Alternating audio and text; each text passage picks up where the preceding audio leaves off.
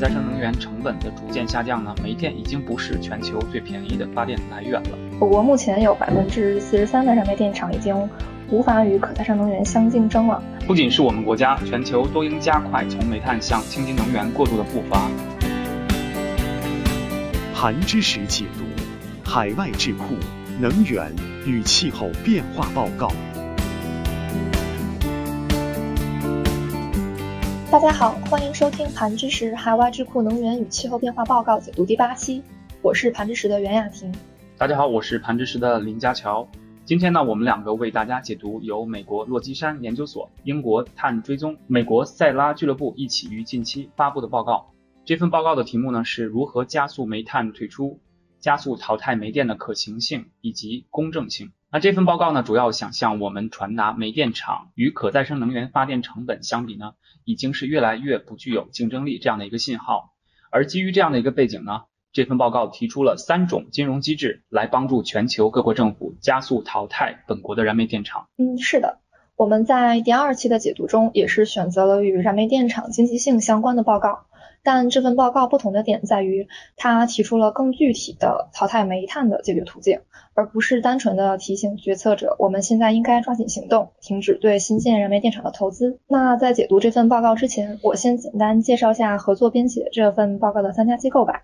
嗯，首先，美国洛基山研究所是一家成立于1982年的独立智库。他们强调市场化的手段来加速全球能源转型的进程。第二个是塞拉俱乐部，它是一家拥有百年历史的美国环保组织，他们主要涉猎在能源、健康和生物多样性保护方面的工作。他们的工作方式主要是基层行动、公众教育和游说等活动。最后一个是碳追踪，它是一家来自英国的非盈利金融智库。主要是推动资本市场与气候变化政策议程的同步发展。关于碳追踪呢，我们第二期的报告解读呢，就是解读了他们发布的全球燃煤电厂目前运营现金流状况的报告。那感兴趣的听众呢，可以去收听我们第二期的音频。那我们现在就直接进入正题，谈一谈这份报告中有哪些值得我们注意的地方。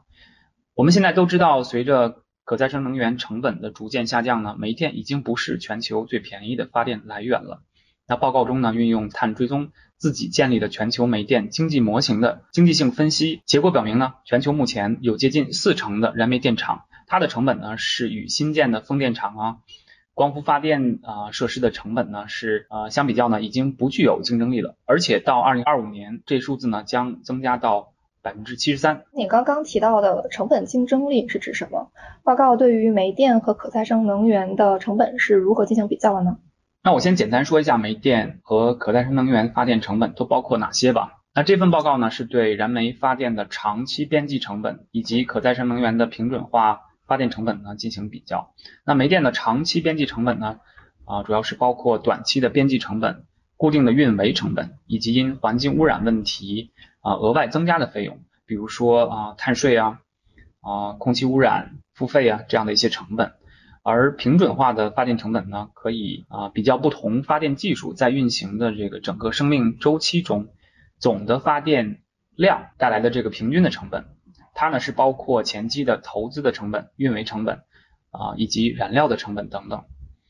那所以通过计算煤电长期边际成本以及这个可再生能源发电的平准化发电成本，它们之间的差异呢，其实就可以评估出。煤电的这个成本竞争优势在哪里了？它是不是具有竞争力？那如果某个燃煤电厂继续运营的成本高于新建风电或者是太阳能发电平准化的这个发电成本呢？就说明这个煤电厂呢其实已经是不具有成本竞争力了。嗯，我最近看到国际可再生能源署发布的报告中，他们也提到了可再生能源发电成本将会继续下降。甚至在日后没有了政府的财政补贴的情况下，可再生能源也将会是全球最便宜的发电来源。那我国作为一个燃煤大国，在很大程度上依赖于煤炭来满足自身不断增长的电力需求。这份报告呢，也对我们我国目前和未来五年的燃煤电厂的成本竞争力也做出了分析和预测。我国目前有百分之四十三的燃煤电厂已经。无法与可再生能源相竞争了，而五年后，也就是二零二五年，将会有百分之九十四的燃煤电厂不具有成本的优势。但是呢，由于今年新冠疫情的爆发引起了经济下滑。导致我国对煤电投资监管开始放松，再加上我国煤电产能过剩，所以我们现在必须加速能源转型。这样呢，不仅能够节约发电成本，还会给我们带来巨大的健康、社会以及环境的收益。不仅是我们国家，全球都应加快从煤炭向清洁能源过渡的步伐。报告指出呢，为了实现巴黎协定中1.5度的温控目标，这意味着2030年呢。全球燃煤发电量呢，必须比二零一零年减少百分之八十，这就要求经济合作与发展组织，也就是经合组织。那欧美呢，大多数的国家呢都在这个组织里啊。经合组织国家呢，在未来十年内实现快速能源转型，而且在二零四零年之前，其他国家呢也需要逐步的淘汰啊煤炭。所以呢，现在各国都必须大力的加快退煤的脚步。加强你刚刚提到的经合组织，他们大部分的成员国从二零一一年以来，煤电燃煤的发电量就一直在下降，而且现在有几个国家，比如说比利时和奥地利，他们都已经关闭了所有的燃煤电厂，也有几个国家宣布了退煤的时间线，比如，嗯，德国之前宣布将在二零三八年之前关闭最后一座燃煤电厂，但是也有几个经合组织成员国。像韩国和日本，他们在退煤方面的进展可能会比较缓慢。那在经合组织之外的国家呢？他们拥有全球超过百分之七十五的燃煤电厂，而且这些国家退煤的步伐是比较缓慢的。嗯，这主要是因为在这些国家中，煤炭仍旧是重要的发电来源，决策者更加关注扩大电力生产来满足不断增长的电力需求。而不是从关闭高污染、经济性低的燃煤电厂中来获取社会收益。嗯，虽然煤炭长期以来一直被视为是能够推动全球经济发展的最便宜的能源，但是当把治理大气污染和减碳的外部成本叠加到煤炭本身之后，煤炭就会失去了成本竞争力。而根据国际能源署的统计，近年来煤炭的使用量实际上已经开始再次增长了，所以我们必须得加快退煤的脚步了。现在全球退煤进程缓慢的一个主要原因呢，是全球超过百分之九十的燃煤电厂是无法通过自由的电力市场竞争呢，被更便宜的清洁能源所取代。那因为大部分的大宗电力采购商呢，它是会与发电公司签订长期的购电协议，也就是无论现货市场价格如何波动，那双方呢都会按照相对固定的价格进行交易。另外呢，政府会为燃煤发电提供。啊，公共补贴来支持化石燃料的生产，比如英国海外发展研究所呢，去年发布的关于 G20 国家对煤炭补贴情况的报告中呢，就指出，G20 国家目前呢，每年至少提供六百四十亿美元的补贴来支持煤炭的生产和消费。G20 国家的二氧化碳排放量占全球总量的百分之七十九。那在应对气候危机需要 G20 国家的领导力和行动力的时候，这些国家政府就必须要摆脱对所有化石燃料的使用。这份报告首先在证明燃煤发电不再具有成本优势的前提下，为全球快速退煤提出了三个创新性的金融解决方案。嗯，分别是逐步淘汰煤炭的再融资，对可再生能源的再投资。以及为受影响的社区和工人提供公平转型的资金。佳乔，你觉得这三种帮助全球加速退煤的金融机制是如何呢？我个人觉得这三种金融机制是比较全面的，考量了主要利益相关方的利益。那不仅考虑了电力企业的利益啊，同时呢也考虑了受退煤影响的啊煤矿工人呢、煤电工人的利益，保证他们得到公正公平的待遇。那首先呢是关于淘汰煤炭的再融资，那它通过修改现有的燃煤电厂签订的购电协议呢，啊来筹集到新的成本更低的资金，那这些省下来的资金呢是可以用于啊偿还目前这个燃煤电厂持续经营的这个投资方的贷款，那这样的话呢就会减轻投资方的经济负担，让投资方呢是更有动力去投资清洁能源发电。那第二点呢是。对清洁能源进行再投资，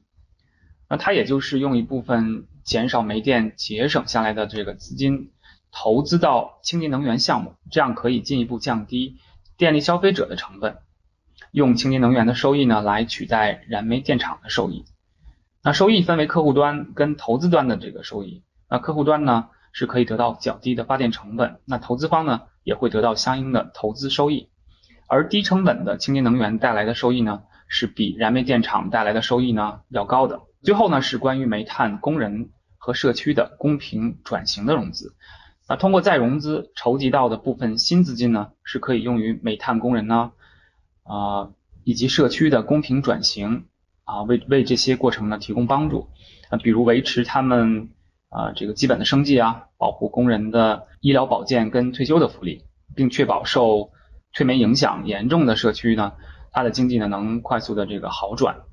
而且如今新冠疫情呢仍旧在全球蔓延，那各国政府呢都在制定经济。刺激措施来复苏本国经济。如果将这三种金融机制作为绿色经济复苏的一部分，不仅可以刺激经济，也可以加速煤电向清洁能源转型呢提供机会。嗯，其实这三种金融机制的主要出发点都是在于用清洁能源来替代化石燃料。我们都知道化石燃料的污染物排放是比较高的，清洁能源是排放低。那为什么不加快向清洁能源过渡的进程呢？主要原因呢是在于全球正处于能源转型的初级阶段，现在没有一个国家呢完全实现从煤炭向可再生能源过渡的目标，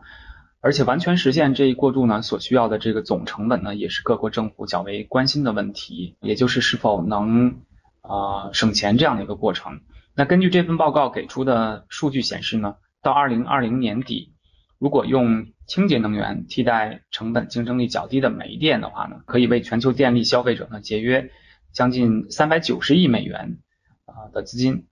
那到二零二五年呢，所节约的成本呢上升到一千四百亿美元这样的一个数量级。那国际可再生能源署呢六月份发布的报告也指出，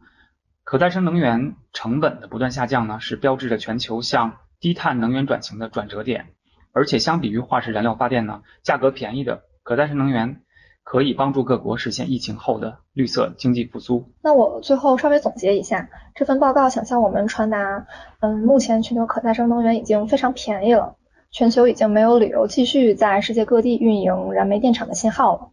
同时呢，它也列出了公共金融机构和决策者可以用来在世界各个地区加快淘汰煤炭的具体金融解决方案，认为在全球范围内煤炭的逐步淘汰是可以变得可行而且公正的。最后呢，我再稍微说一下这份报告的不足之处吧。这份报告呢，虽然给出了三条金融机制来帮助全球加快退煤，嗯，其中在金融机制下呢，作者又举列出了多个的融资措施。所以，如果可以的话，嗯，可以列举出各个融资带来的成本收益有多少就好了。另外呢，新冠疫情也对煤电和可再生能源发电产生了影响，所以如果能够添加疫情对于煤电和可再生能源发电成本的影响分析，那就更好了。那这期海外智库能源与气候变化报告解读就到这里了。如果你有疑问或者对这份报告感兴趣，可以留言或与我们取得联系。如果你喜欢本期内容，欢迎点赞、分享，并且订阅我们的报告解读栏目。对原文感兴趣的听众，也可以点击音频介绍中的原文链接。那我们下期再见。再见。